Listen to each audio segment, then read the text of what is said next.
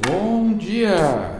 Aqui quem vos fala então é Paul Jacob. Nós estamos dando uma noção para vocês do que, que são ou do que, que se transforma essas diarreias. Uma coisa tão simples, né? As pessoas, quem não tem diarreia, não teve diarreia no verão, diarreia no inverno, diarreia, só que agora as diarreias começam a ficar como artistas principais do nosso palco de teatro terapêutico. Né? Oh, que bonito, hein? É. Então, como introdução a esse novo podcast que eu estou fazendo para vocês, tá? É, o enfoque é diarreias, tá? O enfoque é distúrbios gastrointestinais. E eu vou é, dar noção a vocês de duas coisas. Primeiro, que as diarreias podem ser tranquilas, simples ou pode ser muito complicadas e envolver até o seu teu sistema nervoso central e, como não dizer, até todo o teu sistema circulatório sanguíneo, assim como o, o, o, o sistema é, genital no homem e na mulher, é, pode ser invadido por essas questões diarreicas. E muito importante é, nesse enfoque aqui agora, é falar as bactérias, de onde elas vêm, e o que, que elas fazem? Lógico, não um nível de ficar dando aulas para vocês de profundas, né? mas um nível de vocês entenderem que existe sim esses fatores patogênicos todos, existem causas, tá? E vocês enfocando isso podem começar a mudar alguns hábitos que vocês têm e que de repente estão inseridos no contexto, né? São hábitos muito importantes e vejam bem, eu sempre tenho acrescentado muito a questão dos asanas, pranas e pranayamas no processo respiratório, mas introdutoriamente falando, existe sim o que vem de fora, que pode ser toxinas patogênicas, químicas, ou é, pode ser de contaminações que vêm de fora, invasivas, que após colonização penetram e invadem os tecidos. Então existe aqui uma divisão muito clara, viu gente? E agora dá para discernir sobre o assunto e eu vou começar de uma maneira chata isso aqui, dizendo a vocês o nome dos bichos. Ah, mas doutor, isso não é chato porque o doutor, a, a, meu médico, ele falou que fizemos uma cultura de exames, tá? e deu um predomínio aqui. Então, deixa eu ver aqui para o exame, aqui, salmonela, né? Minha diarreia vem por salmonela. Ah, tá. Então, vocês vejam que até para vocês é importante vocês terem essa noção, porque de repente eu vou dizer a vocês que tem alguns é, elementos, algumas bactérias que são muito perigosas, tá? E que não podem ser negligenciadas.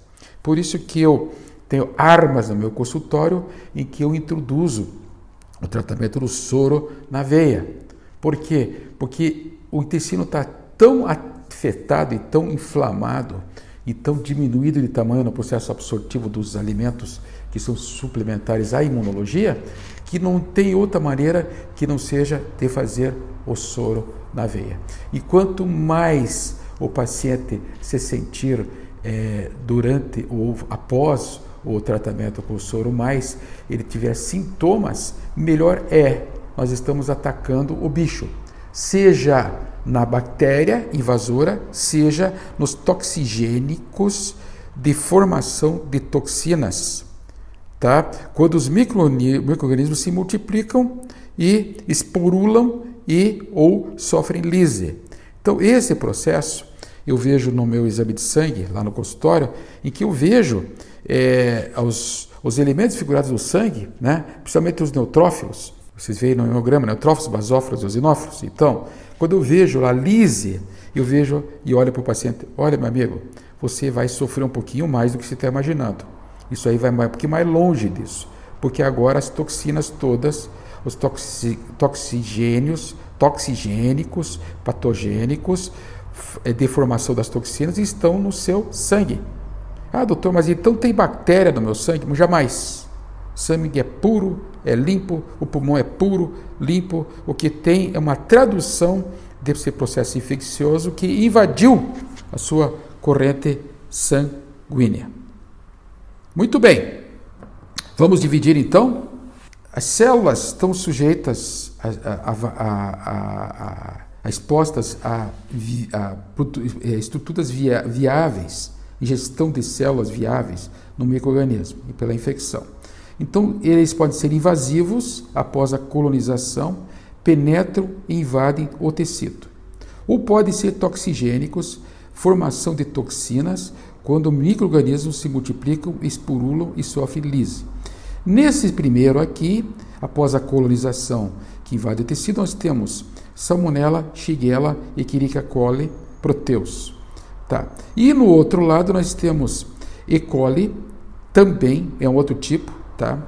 Vocês têm Campylobacter e os Ceres perfringens. E o nosso querido vibrião colérico. Opa, opa, opa, opa, tá? Então, vamos passar uma coisa para vocês. Esses primeiros aqui invasores, eles vêm do seu intestino. Salmonella, Shigella, E. coli, Proteus e tem é, o L. monocitogênesis também. Eles são produtos do seu intestino. Você não lava a mão, você vai manipular ovos, não quebra os ovos, mas de repente depois vai mexer nas saladas, não lava as saladas, ou se lava, lava mão e com essa mão, com essa toda a contaminação.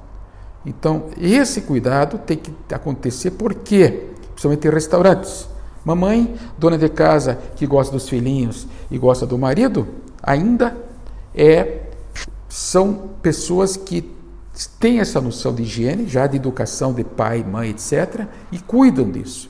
Agora, num restaurante já é mais difícil, né, gente? É muita gente, é muita gente para servir, e aquilo vem, as verduras vêm, passa mal um pouquinho de água lá e tal. E de repente o grande contaminador hoje dessas bactérias é, infelizmente, as verduras, que eu preconizo tanto que vocês têm que cuidar quando vocês vão é, ingerir essas verduras, principalmente fora de casa. Ah, mas doutor, esse gosto de ovo, tá, não, sei, não, é, por, não é por causa do, do né, a salmonela, a tiguela, não é por causa do ovo.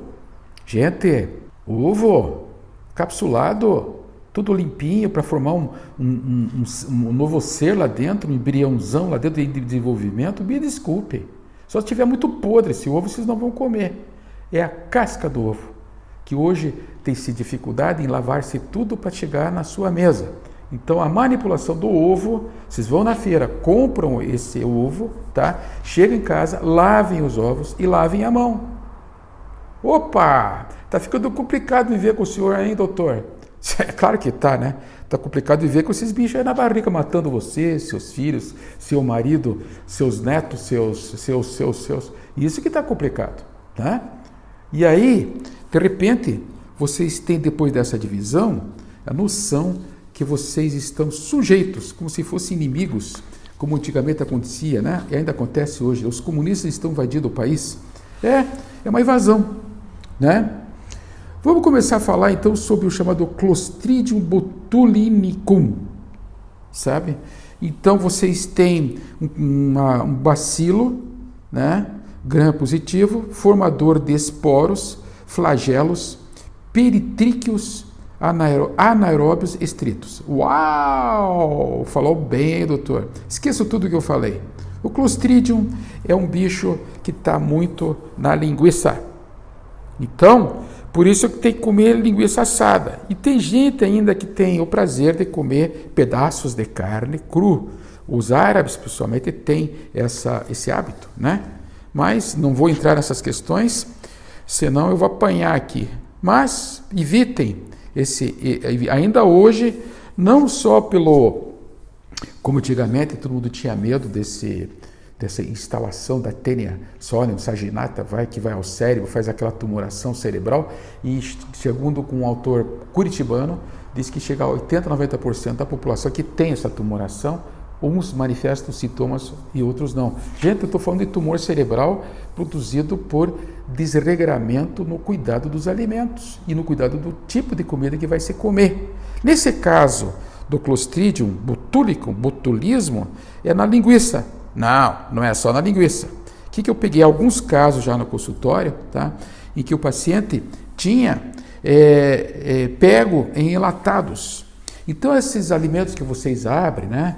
Deus até uma feijoada que põe na geladeira. Não, está na geladeira, doutor. Ah, quantos graus, filho? Ah, estava lá uns 40. Não, não é possível. Isso tem que ficar a 65 graus, no mínimo. Mas então, essa lata enferrujada, que além de ter os, a pintura interna com organocorados, organofosforados, né, que são produtos químicos, que vêm lá dos, da, da, do, do, do, da química que mantém os alimentos é, rígidos para poder serem ingeridos e que, de repente, quando mal usados, acabam se transformando em doença como a produção de nitritos e nitratos, que eu já referenciei em outros podcasts anteriores. Os nitritos e os nitratos estão presentes em todos os nossos alimentos, praticamente, como conservantes, né? e são altamente produtores de é, distúrbios do trato gastrointestinal, provocando então a propício desse botulismo, que pode ser o clássico, que pode ser o botulismo de lesão e o botulismo infantil. Então, voltando ao assunto, não falando só do, do processo de, de, de, química em si, das toxinas que são, que são letais. Olha, estou falando, gente, que, que esse Clostridium é um dos mais letais em termos de toxina, viu? Um, um micrograma dele de toxina, se tiver na veia, ele é letal, mata o cidadão.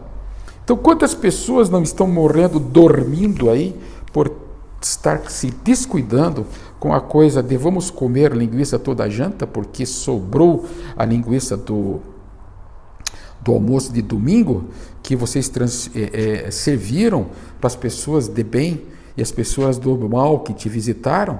Vamos comer aquele resto de linguiça que sobrou? Vamos, comam! Muito bom! Tem tipos, você pode até escolher os tipos de toxinas. A, B, C1, C2, D, E, F, E, G. Putz, é uma fartura, hein, gente? Tá? É uma fartura. Vocês imaginam que essas toxinas todas elas estão aí, tá? Além dos alimentos enlatados, eles estão na água, no solo. Então a água tem que ser muito bem fervida, né? Vocês vão ver mais tarde que eu vou falando de outras é, situações em que vocês têm a produção dessas toxinas decorrentes da produção bacteriana, né? Num ambiente que vai de 80 graus por 30 minutos ou 100, 100 graus por poucos minutos, você mata elas. Né? É...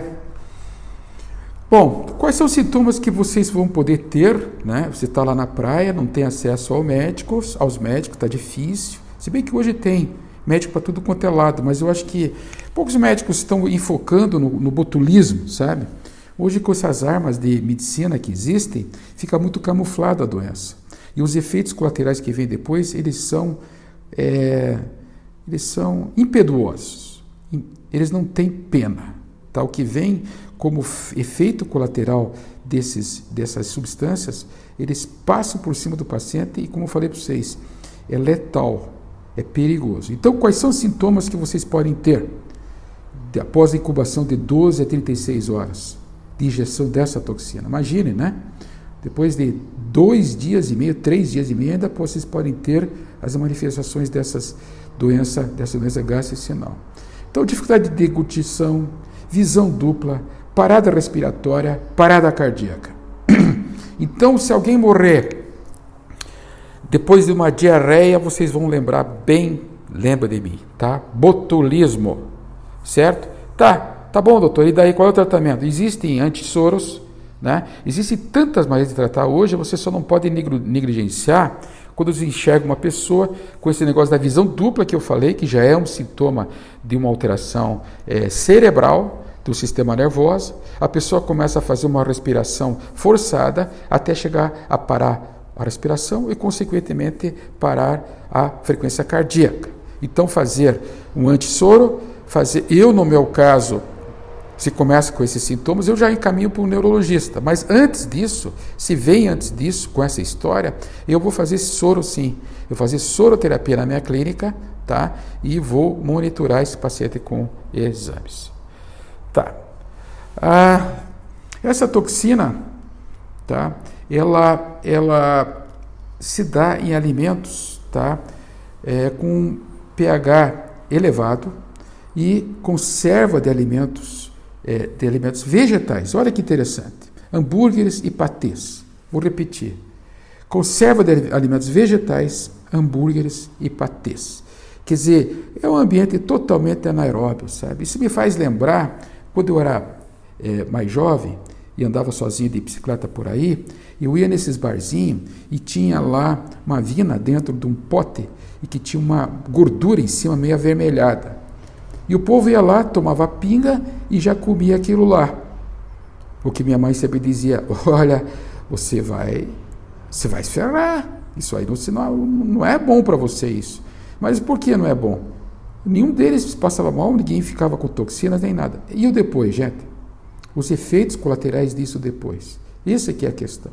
Não vou entrar por menores, porque o objetivo aqui não é esse. O objetivo aqui é vocês entenderem que vocês têm que manter os alimentos, mesmo os de conserva, tipo gengibre, em potes. Nunca de, vidro, nunca de lata, sempre de vidros. Tá?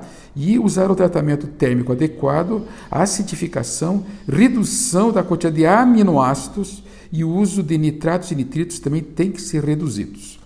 Né?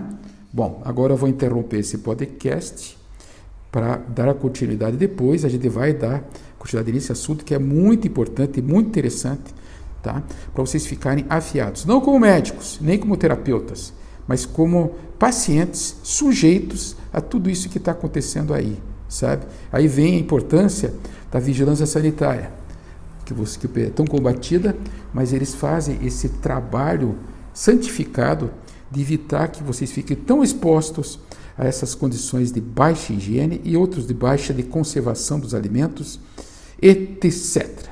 Então, agora, em conclusão, é, vamos cuidar da nossa vida, do que está entrando nesse sangue, do que está saindo desse nosso intestino. Vamos respeitar o que o, o que o, o, o organismo está nos contando como sinais e sintomas. Né? Muito obrigado, até o próximo contato.